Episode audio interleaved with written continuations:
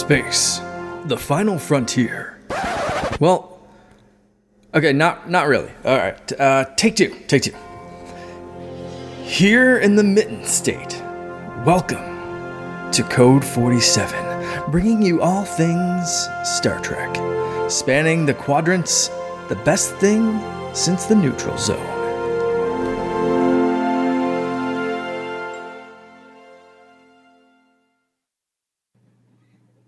We are back. Technical issues cannot stop. The choo choo choo. That is the Code 47 podcast on the Secret Friends Unite podcasting network. This is episode 84. Uh, coming to you. I love the fact that we're not only all in Michigan, but we're all in the greater Grand Rapids area, which is always what I wanted for the show to have it be local. We're even going to do some. We're going to do some photography next month. That's going to have the three of us in. That be able to do some promo art. I'm getting really far off topic, but anyway, this is uh, the Star Wait Trek program. What? There's photography? I don't know about photography. Um, gee, you got to keep oh, up wait, on oh, it. you mean you mean for Grand Rapids Comic Con? Okay, somebody, there f- we somebody, photo, up. Somebody photographing us. Somebody photographing Okay, us. caught But that's okay. yes, yes, yes. Exactly correct. So, um, yeah, this is uh, our Star Trek podcast. Uh, keep in mind, here in our network, there are four great shows. By subscribing to your Secret Friends Unite podcasting network feed, no matter where you take in your podcast, you can get our four wonderful shows. Uh, our other programs are about Star Wars. That would be the Holocron Chronicles. Both of you have been on that one. Co or uh, co-op mode talks about video games, and for the last eight years, Secret Friends Unite with Todd Oxtra and myself has been um, your guide to the geek side. So please tune in, uh, give us a follow, you know, give us a five star review, uh, and that would be awesome. So without further ado, I am Charlie Carden, your Trek Lord of West Michigan, captain of the USS Grand Petoskey, joined as always by my stalwart companions. That would be Mr. Peter Stein. Say hello. Hey, everybody. All right. And the technology blasted Kate, not Catherine, uh, Quinn. Hello. How are you doing today? I am doing very well after some uh, technical difficulties. I think my laptop just decided not to recognize my microphone. So It is. It's a Sunday and it's it's abstaining. It's the day of abstaining. So we had some actual news this week. We'll talk super briefly. We don't have to go into big detail, but New York Comic Con was last week or the week before. You see, you get so thrown off when you do a show every other week. uh, we did get three trailers for that. We got uh, a nice, fully fleshed out uh, trailer for Picard season three. Uh, we got a trailer for the back half or season 1B of Star Trek Prodigy, which comes back. Actually, by the time we record our next episode, we'll be talking about the end of Lower Decks season three in the first episode of uh, Star Trek Prodigy and Discovery season five, uh, which was actually followed subsequently by the news that actor Callum Keith Rennie, who was Leoben the Cylon on Battlestar Galactica, which I know is a favorite of Peter's and mine in particular, will be a Starfleet captain. And there was a nice piece of promo art of him uh, in that Starfleet uniform. Uh, all coming, obviously, coming to us uh, later this year and into 2023. So, Katie is really good at playing along with Peter and I. So, Katie, what did you think of the trailers? Um, you know, I'm always, or I'm always excited about Discovery season five, and I did see that they were talking about how this is going to be. I think they they took some cues from the fans of just saying like this is becoming a slog. They're always going like one galaxy like ending mission after another. Right.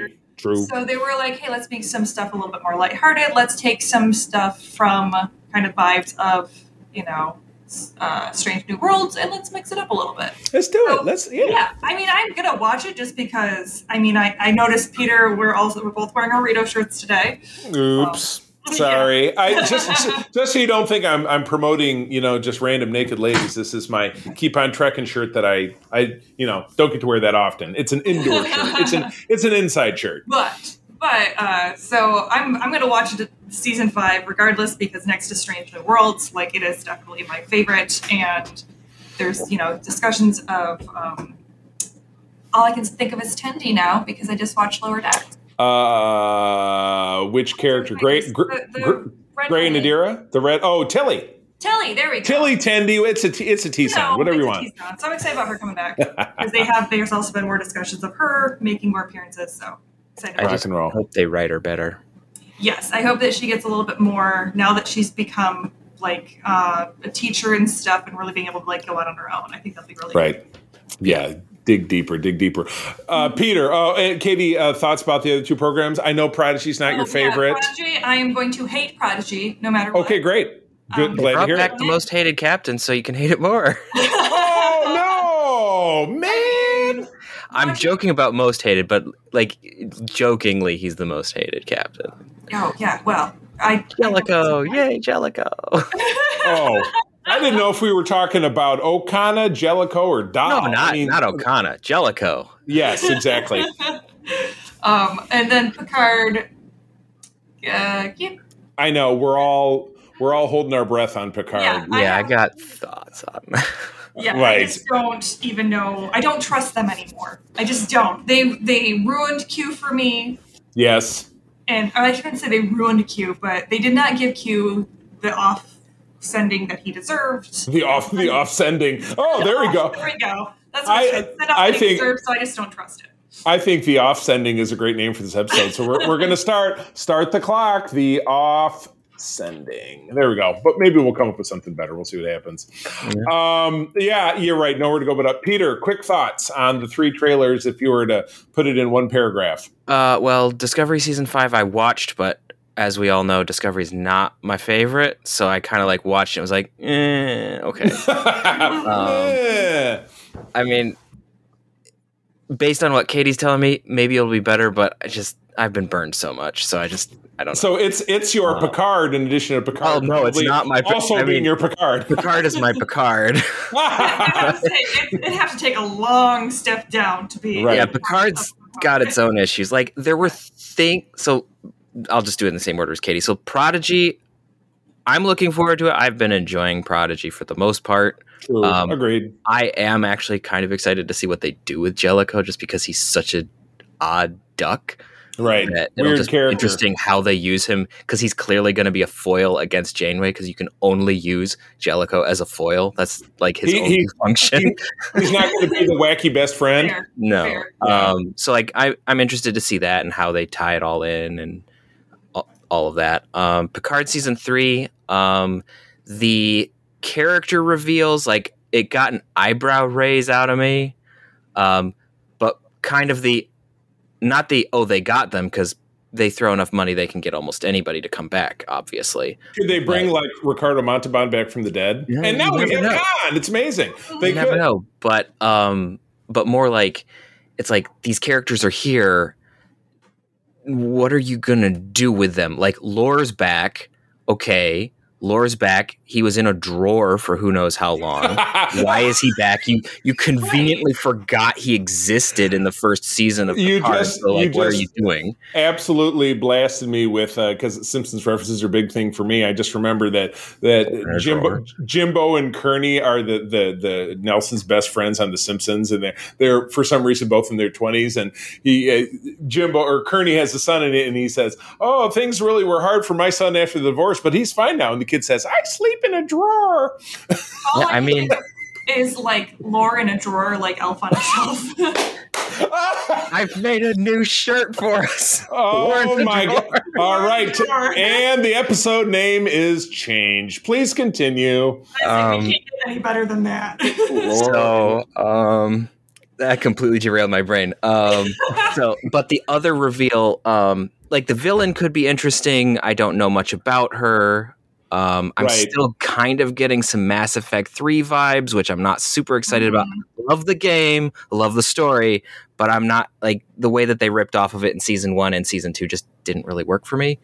Um, it was like the great value version of Mass Effect. Great Yeah. value. The Mass Kirkland, Effect the, the, the, the Kirkland brand.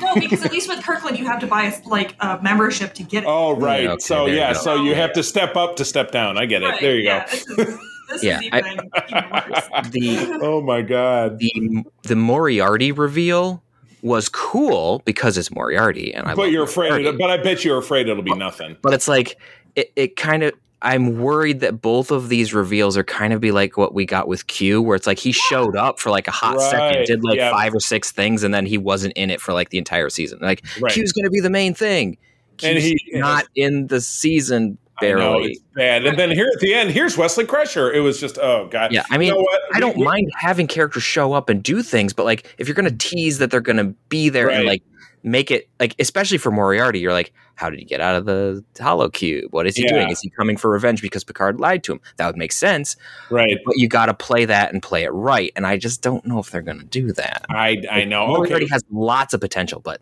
Right. Right. We we better we better ripcord this because otherwise we're gonna we're gonna spiral. But uh, yeah, so we're getting Picard this upcoming February. That would be Feb of 2023 if you're listening in the distant future.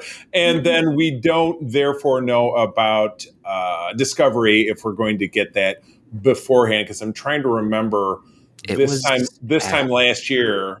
It was after, wasn't it? Yes, it was. Yeah, it was like think March? Something about like 2024, I think, for Discovery. Oh, that seems insane to me. I don't know. We'll have No. we'll, we'll have to put our research bots upon it. But at any rate, let's move on to talking about uh, Lower Decks. We have two new episodes. Yes. Uh, I, I did provide a little bit of context here, but no, please don't read this big long thing. But Katie, why don't you kick us off with episode seven? All right, we had a mathematically perfect redemption, and it was a wayward Starfleet ensign struggles to find a path to redemption. This episode, I feel like, was the spiritual sequel to the uh, Mugato episode. In a Oh my God! of A- ways. April said this. April said the same things and actually said that she found a, a Birdman having sex with a robot with, with a little space box offensive. Excuse me. It was hilarious. Like it I- was I- I- so out of left field. and I know. Yep.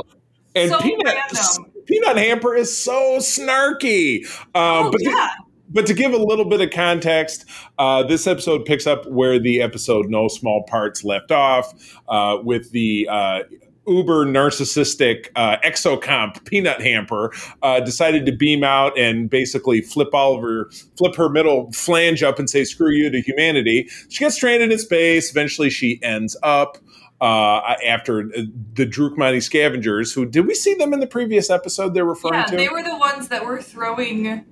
They were stuff. throwing garbage at the um, Yeah, it at the was the, it Cerritos. was Like they part found a debris field Oh, and like okay. living Yeah, the living was- uh Elcar's terminal that Ensign Dingbat made because he wanted to be cool. Oh, Yeah, I can't remember his dad? name. You don't talk about my dad. Oh my god! Oh no! So anyway, yeah. So Peanut Hamper, Hamper does escape, lands on a planet uh, populated by bird people called the Error. Error. Error, error. What are they called? A Aurora. Aurora. There we go. They're ba- so it's just and it's just a 22 minute snark fest. She's so snarky. I say. yeah. I say she simply because Peanut Hamper is feminine sounding voice, but she's a robot. There's no gender. Um, she calls herself she. Does she? Okay. I believe so. Um, but it was yeah it's just led to the you know and i was i was fooled the whole live long day i didn't think no peanut hamper's just trying to because in the end of it she she's pulling a fast one uh she kind of sets it up so that you know starfleet will take her back so she can get off of this backwater planet even though she seduces the uh the the chief's Chief's son and um yeah and at, at the end of it the, the, the- you know when, when we got to the end of this episode i just i i, I gasped and took a deep breath because i thought of you two guys and how much you love the fact that she gets imprisoned with all the other evil robot brains right yes. next to Agam, right next to Agimus. So there's the, you Oh, know we, yeah we get a we get a total uh revisit of that And character. Agimus proposes an alliance. So the question That's is, are we going to get some sort of breakout and some shenanigans some way later God, season, which would be Yeah, Absolutely. hilarious. If I don't get an Agimus Peanut Hamper team up somewhere in season four, I'm gonna be freaking pissed. 'cause Oh, that I got We you. might. I mean, Yeah, but this was, has appeared in both seasons, so the I only, was the I was only just person we haven't seen yet who might still come back based on the piece of debris we saw floating is Badgie. Oh my god! Oh, you know what else I lo- loved early Badgie. early in this episode that Peanut Hamper built herself essentially Wilson from Castaway. yes. Which she immediately uh, discards. Was it? Yeah. Was it Susan? Yeah, Or something like that. Something? She checked her into the laser beam to save herself. She's like, "Sorry, Yeah. Susan." Woo! Yeah. Oh my god! I was just, I, I, like I said, this for me absolutely reinforces that season three they they are they're hitting their numbers. I have This there's a episode originally, Yeah. like the first started out, and I'm like, huh. And then as it went on, I was like, okay, this is hilarious. Yeah. It's just like I said for me, it reinforces that season three, much like season three of TNG, uh, you know, has just really hit its stride. There was, you know, with TNG, there was really tiny bits of good stuff in seasons one and two, but season three, you're like, bam, you've got your voice, you've got your pacing, things are going along. But this just, they're crushing it. They're just mm-hmm. crushing it. I just, I had so much fun with this episode. Mm-hmm. Oh my goodness! All right, any other thoughts before we move on? No, I don't think so. I did like the just as a quick side note. I did like how they sidestepped the Prime Directive, where these cre- where the er- Aurora had right. already been warp capable, and they were just like, "Nah, yeah, we're good." yeah, and even um, Peanut Pepper makes a joke about it. She's like, "Oh, so I haven't been breaking the Prime Directive this entire yeah. time." Yeah, right. It was really funny. Oh my god, the bird, the, and when the, the chieftain starts crying when he finds out this, you know, you know, he cries during sex too. Yes, the yeah. bird sex. I don't really want to think about the fact that you know how that goes. That, that's where April was like, "Oh my god, I find it's offensive because how are they supposed to?" That's like the Mugatos, you know, basically jerking off. I just treated it like. Um, Tony Shalhoub's character and Laliari from Galaxy Quest. It's like oh. they it went off screen. Who knows? Whatever. Yeah, and that was part of the that was part of the that's part of the gag. Comedy, so. yeah, right. she is a tiny robot. Like at one point, she even makes a beak for herself that just sticks yeah. out of her replicator. Yeah, in the marriage sequence, she has a yes. beak on her replicator, which is just so odd.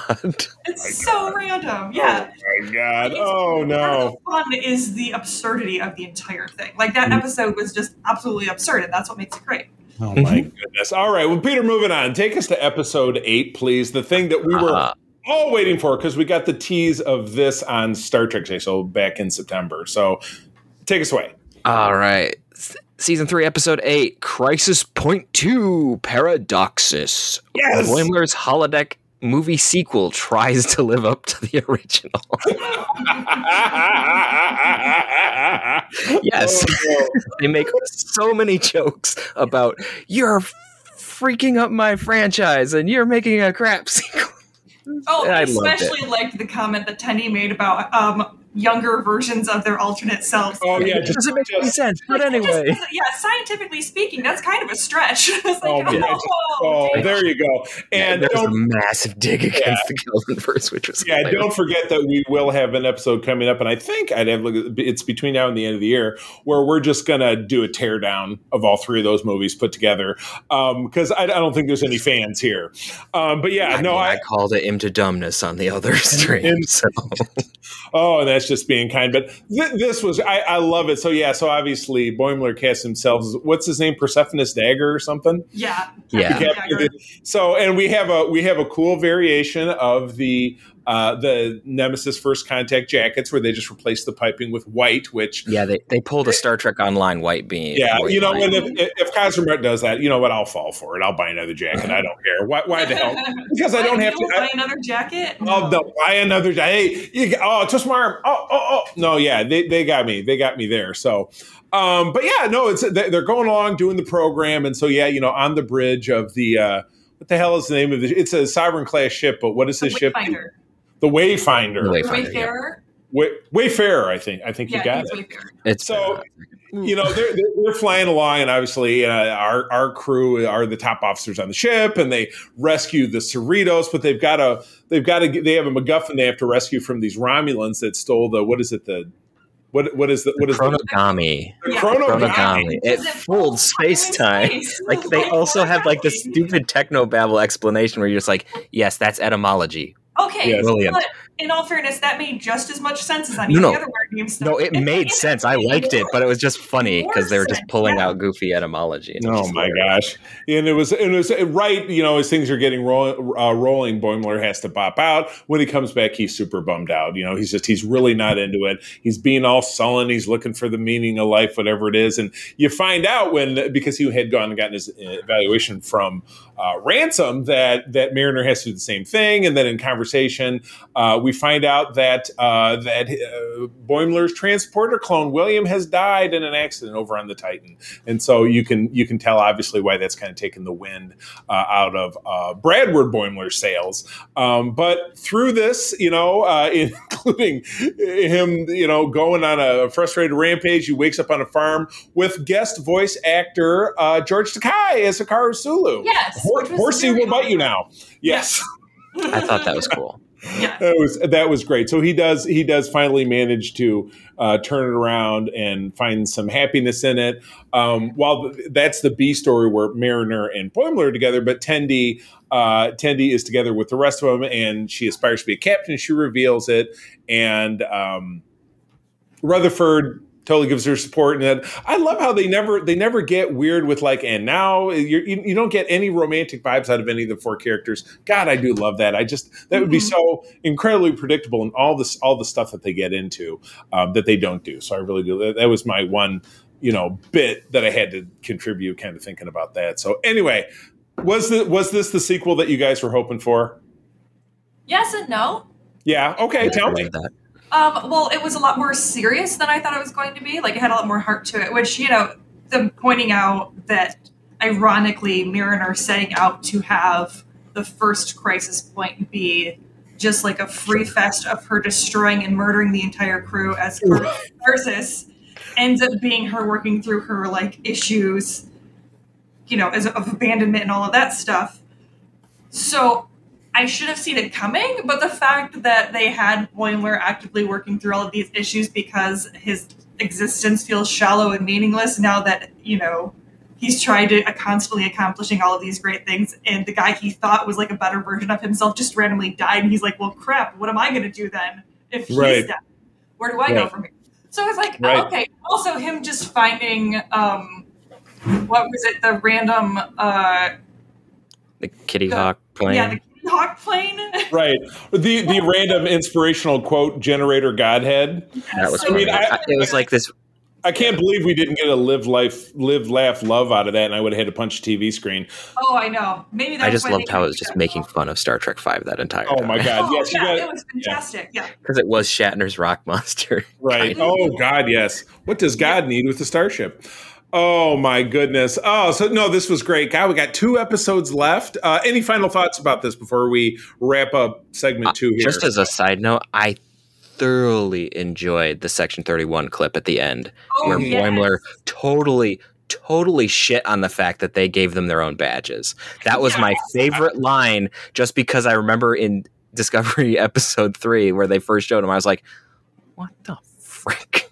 Yeah. That's like it takes me right back to uh, Marvel's Captain Marvel movie, where you know she's in the past and she's riding along with uh, with Samuel Fury. Jackson, Nick Fury, and she pulls out the hat and says, "So, putting your logo on your super secret organization, like putting them on hats and stuff, how's that working out for you?" You know, yeah, nobody It's likes the to have same that. idea. So was just that pointed out. Just really really liked that. Oh, I mean, I do absolutely love the black badges. I think they're Oh, they look cool, but in universe I oh, think they're Oh. stupid. Oh yeah, no, especially for a super secret organization. Like, Right.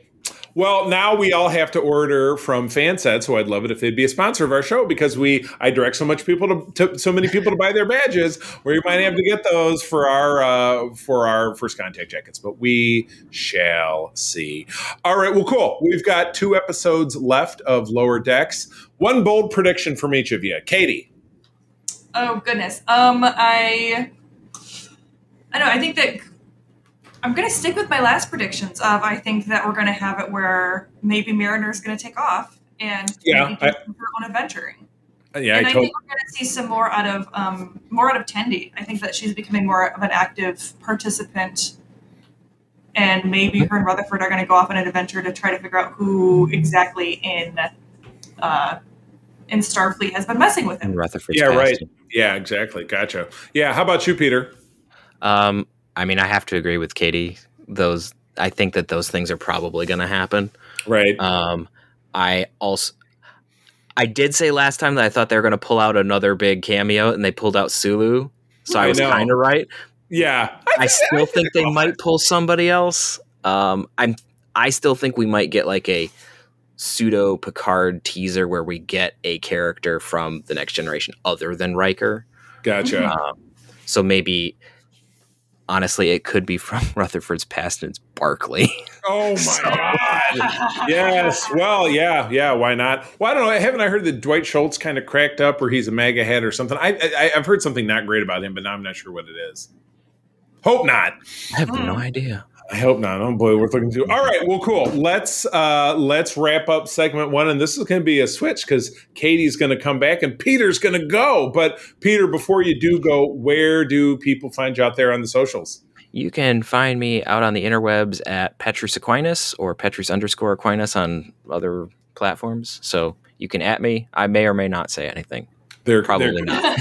there, there could be some adding. All right, very good. Well, we will take a quick pause for station identification, and we'll be back to talk about a little show called Voy. That's right. We'll be right back. And we're back. Oh my goodness.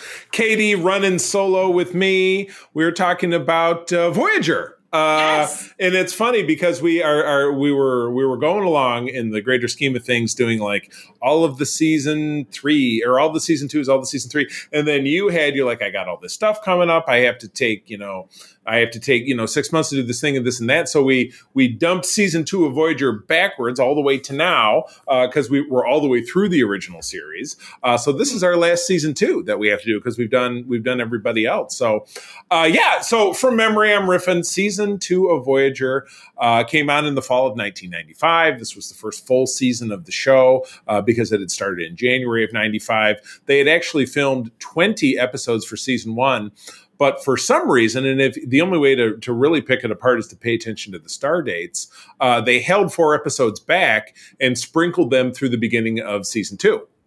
So, Katie, as you, as you look at this, because it has the star date, it's the it's the the column just to the right of the name of the episode. You'll notice that the, they go from four eight blah blah blah to four nine blah blah blah, and then back to four eight. That happened. Oh, Yeah, so it actually means that in nerd talk, the you know 2371 was the year that Voyager started. 2372 would technically be season two because star dates run from you know 000 to 999 and that length of time indicates the passage of what we would consider 12 months january to december so there you go cool. I would not have known that, but and now you do but where this is where the geekiness comes in because you're just like I'm just riffing this. It was started in 1995, and I'm like, I- he's riffing. I, I'm riffing. It, it's all it's all in the hard drive. You absolutely absolutely better believe it. But today we're going to talk about the first six. Did I do six or seven? Six. seven. Yeah. No, Did I? seven.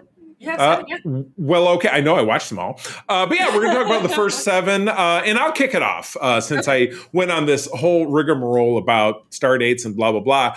Uh, episode one of the season is actually episode 17 produced and actually set in that first year of the series. Uh, it was called the 37s, as in, you know, 37. Don't think about clerks when you think about that. That's no, well, you wouldn't get the reference. Sorry. That's right. You wouldn't watch clerks with us very smartly. you refused to watch clerks with Oxtra and myself, and I'm glad you didn't. Uh, it's stardate 48975.1. That puts it at the very end of, of what would have been season one. Uh, James L. Conway was the director, written by Jeri Taylor and Brannon Braga written by the the people who you know created the series. That's probably a good thing. Uh, aired at the end of August in 1995. This was the beginning of my sophomore year at Michigan State, so I was very formative years. I was a young man, 19 years old. Women wouldn't touch me with the 10 foot pole. You know. Good times. Um, but this was actually right around the time that Todd and I met and became friends. It was actually at this exact same time because we were in the dorms together. So this is when I found out how much he hated Star Trek Voyager because he thought he thought it was cheesy. But I'm a diehard and I love it. But anyway, uh, episode summary: A group of humans from the 1930s are found in stasis on a seemingly abandoned planet, including the lost Amelia Earhart, played by Sharon something who was on NYPD Blue at the time. Sharon. Damn it! Help me! Save me, Katie! Save me! You're, you're expecting me to know? This is No, you're the oh. one who's winging it. Uh, my winging it only got me so far. Sharon Lawrence, there we go. The, the, the very talented Sharon Lawrence. Um, so yeah, Katie. Uh, now, was this your you? Have you watched it through before now, or is this first time for you? This is the first time watching, or no, this is the second time watching through season two. I haven't actually finished all of Voyager. Um, and you, and you'll get to through being on the get to, show. yeah. Look at and you. I'll probably continue to watch it, like just continue to watch the seasons. Oh, like, sure. After we watch, because I do enjoy watching it. Um, you know, Janeway's absolutely incredible. Totally. She's, you know, I just love her. Um, so I, I immediately remembered that I find Tom Paris annoying. Because it starts out and they find this old 37 Ford. And I'm like, you are how many centuries past when this vehicle was created?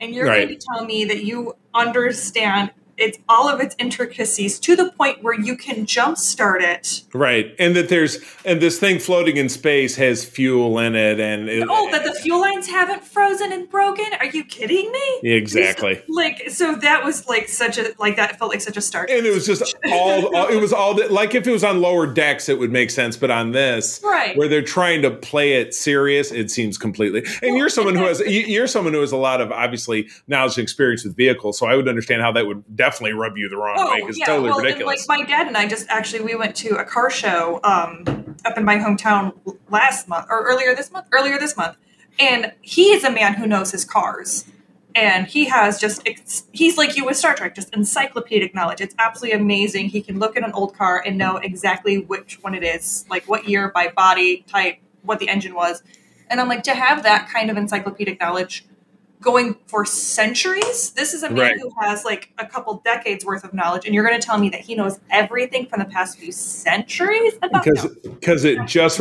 and you know it gets worse as the show goes on because he's like well i'm also a mission on all the early Yeah. mars exploration it's just like you know what you're a little know-it-all shithead And that's Um, the thing. If it was his, like, if that was his thing, I'd be like, okay, that's fine, that's understandable. But it seems Right. like everything's his thing. But anyway, Yeah. I did overall. Besides that annoyance, right. I did very much enjoy the episode as far as like having Amelia Earhart. It was very much like a, a sweet fan moment. yeah totally meeting Earhart and explaining Right. like the Oh, importance agree. of who she was and like having that bonding moment, even though um, it's Fred was her navigator. yeah Um, who was he was a he was t- he was a tackleberry from the police academy movies which was big in the 80s if you've never seen any of them um yeah, he, you're right. He he he was a total douche, Yeah. uh, you know. And they they had kind of a pache of other stereotypes. You had you know a, a Japanese soldier, you had uh, an African American farmer, you had some other various people that you know you didn't uh, need to know. That was all kind of like, oh, that was convenient.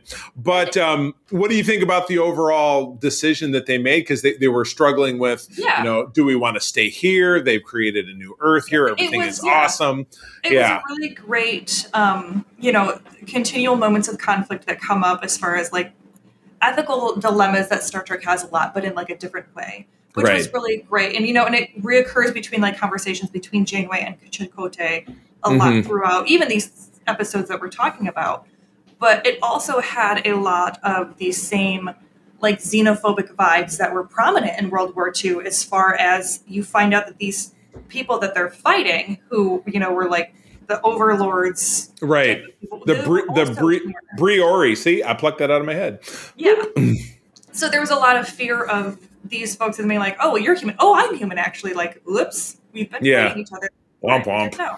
Exactly. Um, so I thought it was really great where even, you know, Janeway and Chakotay acknowledged they cannot run the ship without their full crew. Right. But they also cannot, like, stop their crew from having free will because that's not what Starfleet is about. So Right. watching them in this, you know, really tragic situation that Starfleet had no rules about when they created those, you know, regulations Right. still trying to follow those standards. I thought was really, really interesting. It's one of the reasons like Janeway has such like loving mom vibes, but in that like Totally. stern type of way, which is why I think she's my favorite because like she'll reprimand you, but then she'll also be like, "But it's okay, I'm sorry." But she also and she she gives hugs. I noticed a lot. Like yeah, with and that's the thing is that she, like she, would, she would yell at you, but she'd also be like, "But I want you to know that I still love you." yeah, I, I, you know what? I'm, I'm I'm disappointed, but I still love you.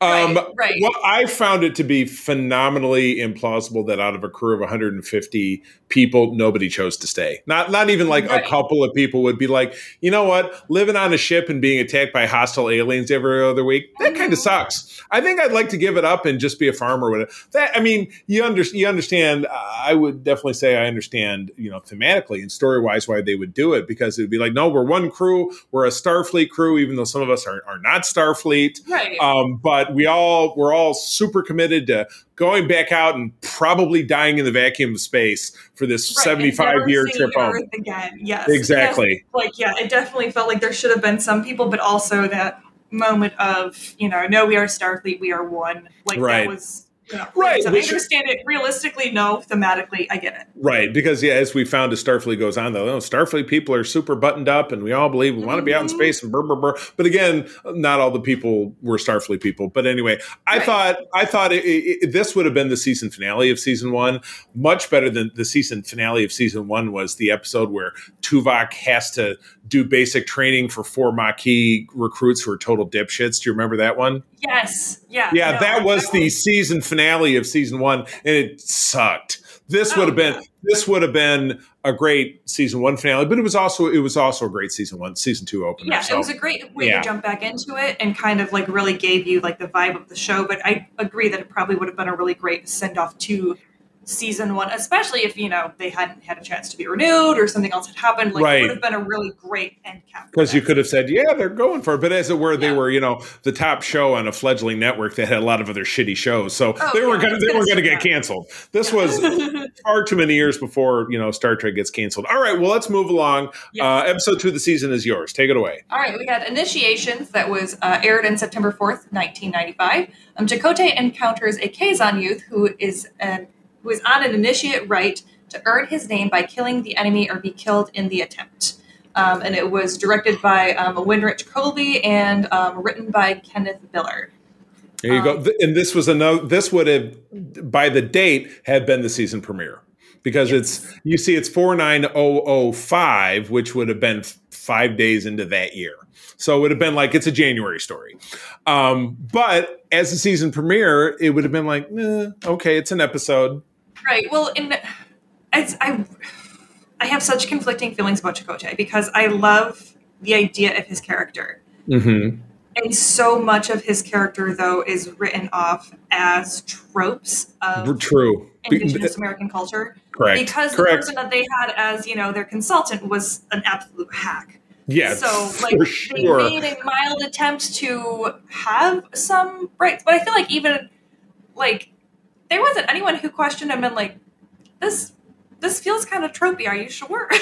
Right. Well, yeah. Back in the nineties, you would think, Yeah. Yeah, you know, oh, we're getting more enlightened and things are, you know, it just, no, it was not getting more enlightened. Thank God over time that really diminishes and he just becomes a regular dude and a regular character Right. who's written like or not like, you know, even early on. And I remember, uh, I remember years ago when my ex-wife and I were watching this, she thought it particularly hilarious how in the first season, B'Elanna would overpronounce his name, Chacote And, and nobody else would do it. But it's like, oh, yeah, you're right. It was, it was, it was, it was tropolicious. That would almost be a great other other name for the episode. But uh, we're sticking with Laura in a drawer because Oh, Lauren Drawers is great. Yes. Laura, yeah, we got it. But But um, but yeah, the guest star in this was Eric Eisenberg, who is Nog on Deep Space Nine. Great role.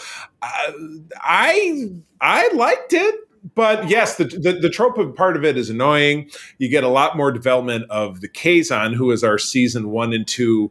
Uh, enemy, they're kind of Mhm. like uh, they're kind of like a Walmart version of the Klingons, Yeah. you know, with their like duty and honor and blah. But they, I don't understand how a replicator works. It's amazing, you know. They have faster than light travel, which means they have artificial gravity and air recycling and stuff, but they can't figure out like transporters and and food replicators are like, ooh, it's amazing. You like, know, how yeah. are you getting this far out into space? And how are you doing all of this stuff? Well, yeah, where are they getting food and supplies and blah blah blah Right. and this and that. So Yeah, the Kazons, I'm always just like, mm, okay, sure, like, I get it, I guess. But Right. it feels very much like a recycled villain where I find the episodes that are much more engaging, or like the ones like the 37s, where it's not going up against the Kazons, it's going up against kind of the self and trials of the crew. Because I'm like, you already have this whole huge thing going on right. where, you know, they're out in a completely unexplored level of space. You don't need to throw in some random, like, barbarian light culture of Barbarian light. Did you say barbarian light? Like Yes. like like Bud Light?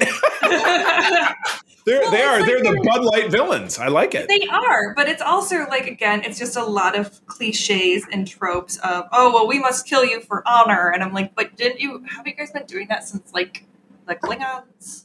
And Right. then also Yeah. Chakotay talking about like, well, you need to respect my culture because I'm not going to kill you, and then like not trying to understand his culture really as far as like he's like, well, why would I kill you? And I'm like, because that's how their culture works. Right. Like you, it might not be your culture, but that's still his culture. Whether or not you agree with it, is, you know, right. this is True. what they do. true, true, true. So yeah, I, I liked it, but you're right. It was I, I liked it, but it was overloaded with the, the troposphere, as it were, yeah. with just and, and I did like I would much rather watch this episode than a lot of them in like TNG season two. Oh my god, oh jeez, but I oh no, still enjoyed watching it, and especially Right. like, the bond that Chakotay had with um, the Kazon youth, like at the end of it. I don't remember what they gave him na- his name, but I thought it was really, it was it was. Carr, and then he was Car Cardane, which is like Carden, which I thought, hey, that's great, that's Yeah. mine. Yeah, He's the, my the guy. bond He's- that he got with Cardane at the end, and Yeah. the way that they kind of met in the middle as far as respecting each other's individuality was really, really good.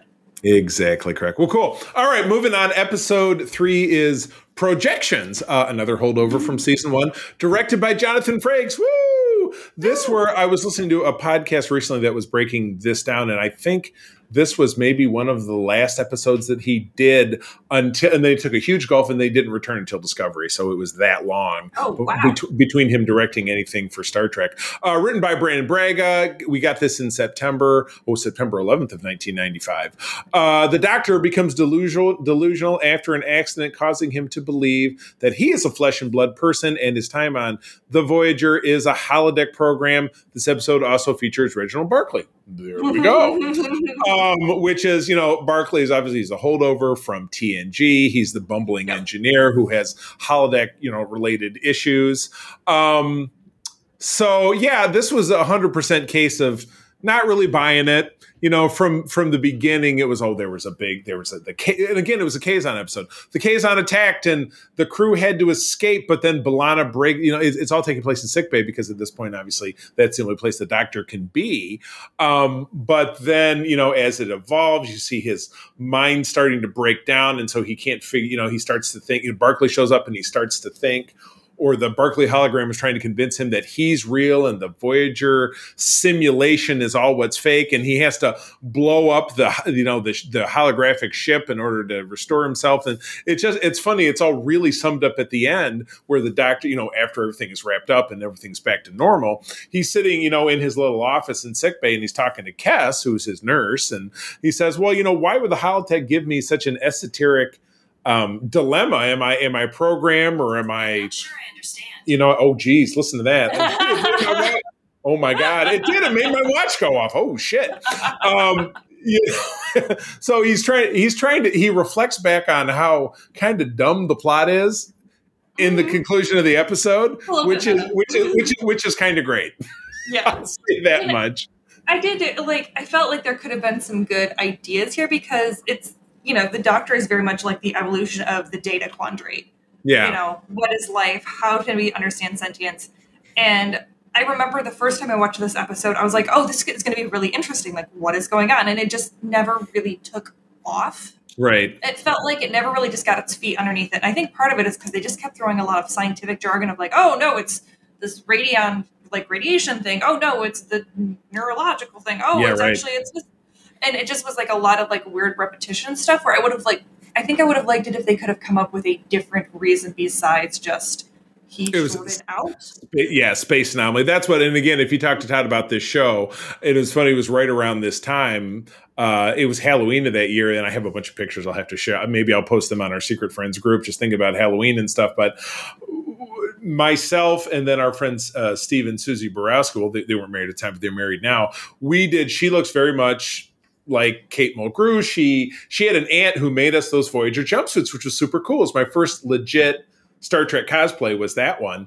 Um, and I did, I, she did the Chakotay tattoo on my head. I may have showed you the pictures before, but Todd decided to join the fray by getting a piece of cardboard and writing Space Anomaly on it and hanging it around his neck. That was, That is fantastic. yes, exactly. That so I, I have pictures. I have pictures and I will super duper share them uh, because this episode drops tomorrow as we're recording. I will share them on Twitter um, to hit them up. So, but yeah, that was pretty pretty amazing. But yeah, this was a, it was an anomaly of the week kind of situation. So yeah, it didn't didn't really do anything super unique. But anyway, all right. Episode four is Elogium, another season one holdover. Four eight nine two one.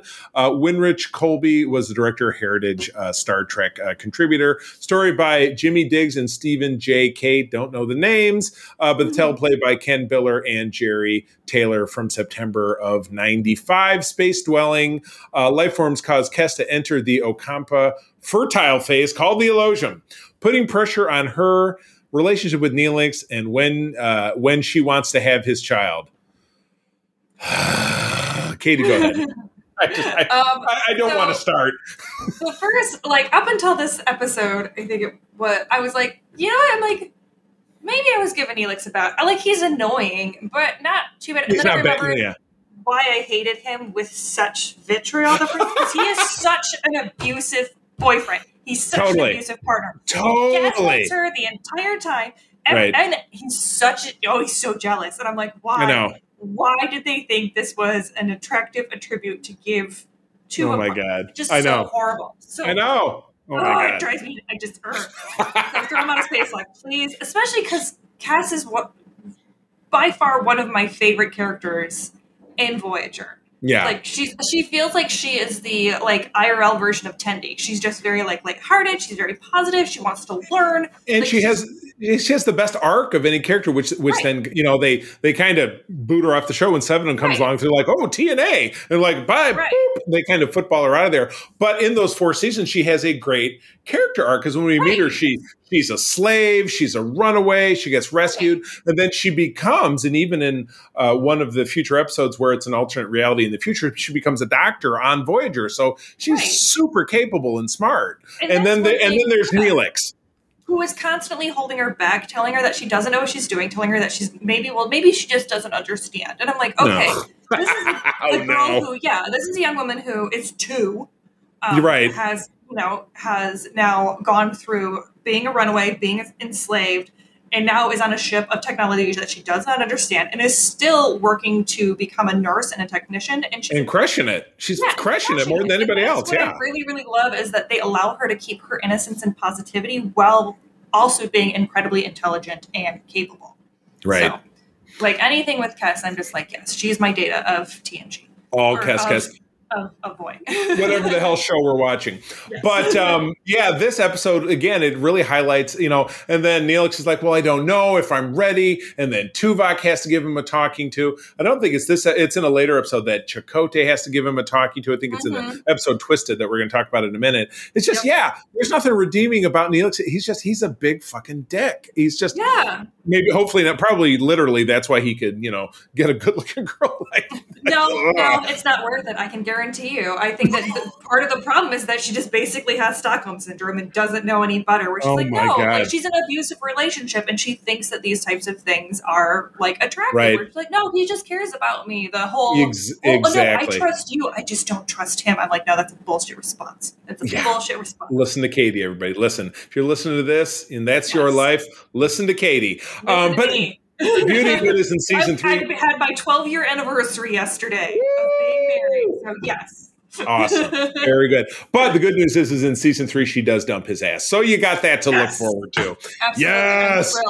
Awesome. But other than that, yeah, this this episode doesn't really thrill me. So, uh, all right, moving on. Episode five uh, is you, Katie. Go ahead, please. Yeah, non sequitur, um, which aired in September uh, 25th of 95. It was written or directed by David Livingston and uh, written by um, Brannon Braga again. We had Harry Kim wakes up in a 24th century San Francisco uh, with no record of him on the void. The So- boy. This is just another set of like. I felt like I got two holodeck episodes in one sitting, which was very strange. Right. Um, I mean, I did enjoy. I enjoy Harry Kim. I really, I wish he wasn't as attached to Tom Paris. yeah. Right. Well, there's your there's your there's your Stockholm syndrome right there. Look at that shit. Exactly, because like he takes him under his wing and stuff. And I think Kim is an amazing, you know, technician. He's an amazing engineer. In fact, there was that point um, in uh, Twisted. We'll talk in the next one where um, like uh, Janeway actually stops him in as they're like crawling through these tubes and she, these Jefferies tubes. And she's like, "I want you to know I'm really proud of you.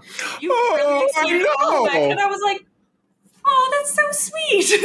No, But I he is. know. He's an ensign, and he's taking on a lot of the responsibilities of like a chief engineer. And he's just like, yeah, he's showing up. Right.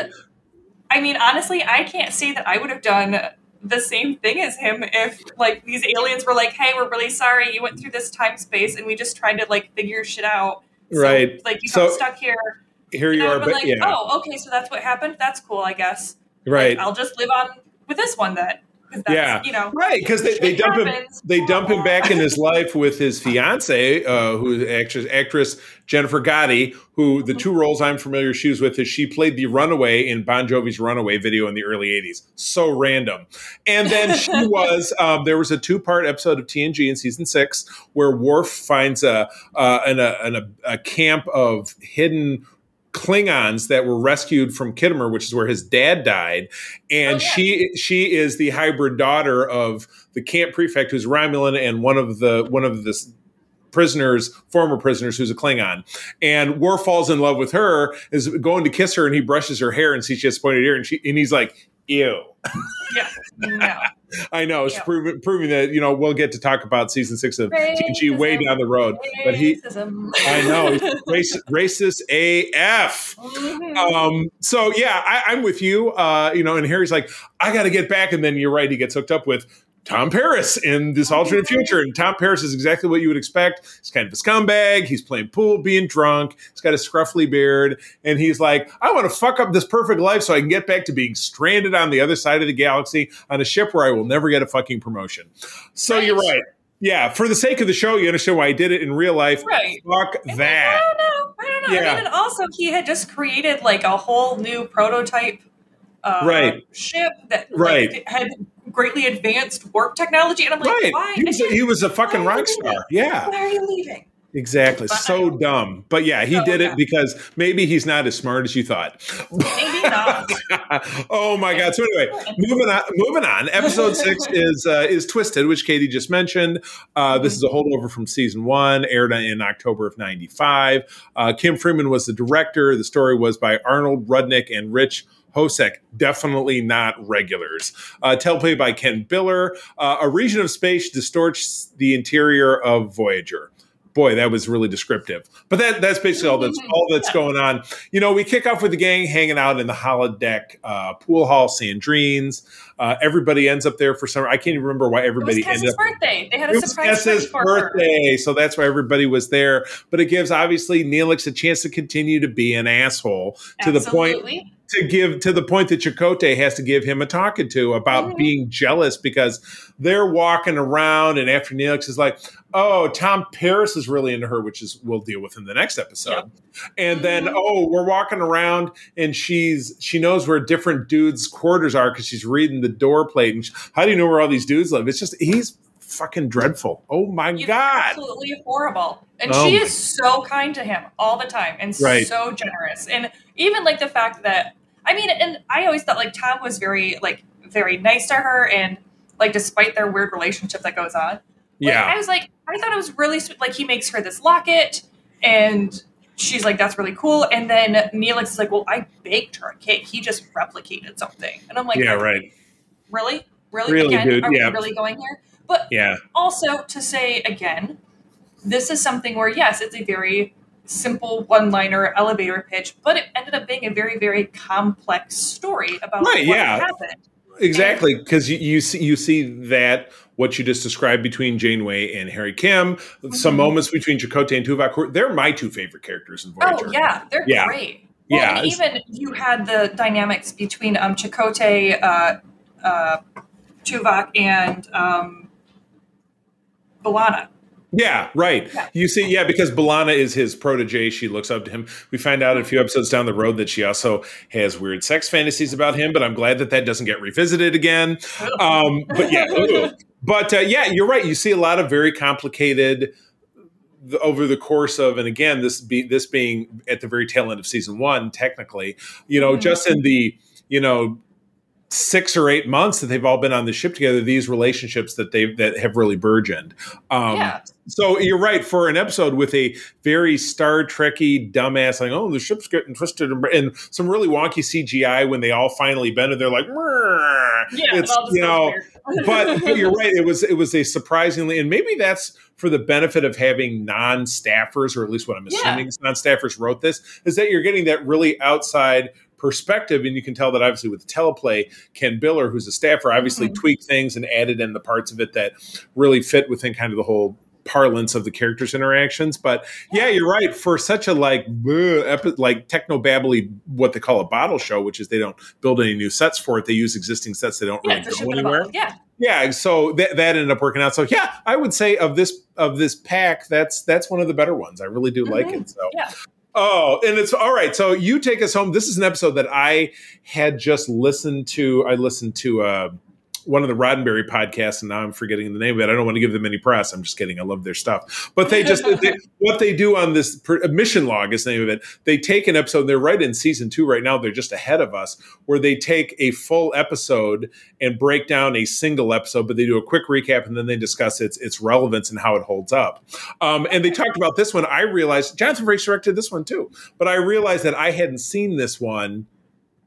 I think probably since April and I watched all of the Star Treks, probably five years ago. So, but anyway, Wow. this this one is yours. Go ahead. Yeah. Um. So, um, Patrician. It was, uh, yeah, like you said, directed by Jonathan Frakes. Um, by uh, written by Tom uh, Szollosi. Don't know him, so yeah. Sorry, sorry, um, Tom, if you're listening and I mispronounced your name, I apologize. Sorry. Tom. All right, And you can at me and uh, give me the phonic pronunciation. Please do. Um, aired in October 9th of 95. And uh, Neelix and Tom Paris fight over Kes. Apparently, she can be fought over like an object. Anyway, um, but are sent on an away mission together to work out their boy Oh, troubles. oh my God! Yeah, this is Uh. wow. And and I will note this was the debut and then immediate retraction of Kathryn Janeway's new hairstyle of chin length hair, which Oh, makes her which makes her would've kept it. Which yeah, and it make it doesn't make a return until like season five or six because she she goes through she goes back in the very next episode to the super hair. Yep, in season three, like in season three, yeah, it turns finally turns into a ponytail. She has Mhm. that for a long time, and then I in season four she gets the chin length hair back. So yeah, it takes, the- but proof that in the 24th century you can change your hair in five minutes, just which is why why is anybody bald? Why is Picard bald? Why doesn't he just? because they, they chose to be apparently like Oh, because, gotcha. because Okay. they have moved past i mean unless you're talking to Riker or Neelix or tom paris or Chakotay or anybody but supposedly they've moved past superficial beauty i don't know Except, except for when the men need to do their hair pretty. That's what you're saying. Oh my god! So yeah, exactly. So yeah, you're right. This was troporific to the, Yes. even more so than the initiations episode with Chakotay and the Kazon uh, Kazon Nog. Mhm. This was bad. Yeah, you're right. They're fighting over her like she's an object. Like Mhm. you know, like Neil, that's my property. And Yeah, how and dare you talk to her like and he goes after her at one point because tom trying to be respectful of Neelix, not of Kes right. says like, "Oh, I won't step in. You know, I won't step in your lane. I didn't want to like, you know, I was trying to stay away from her."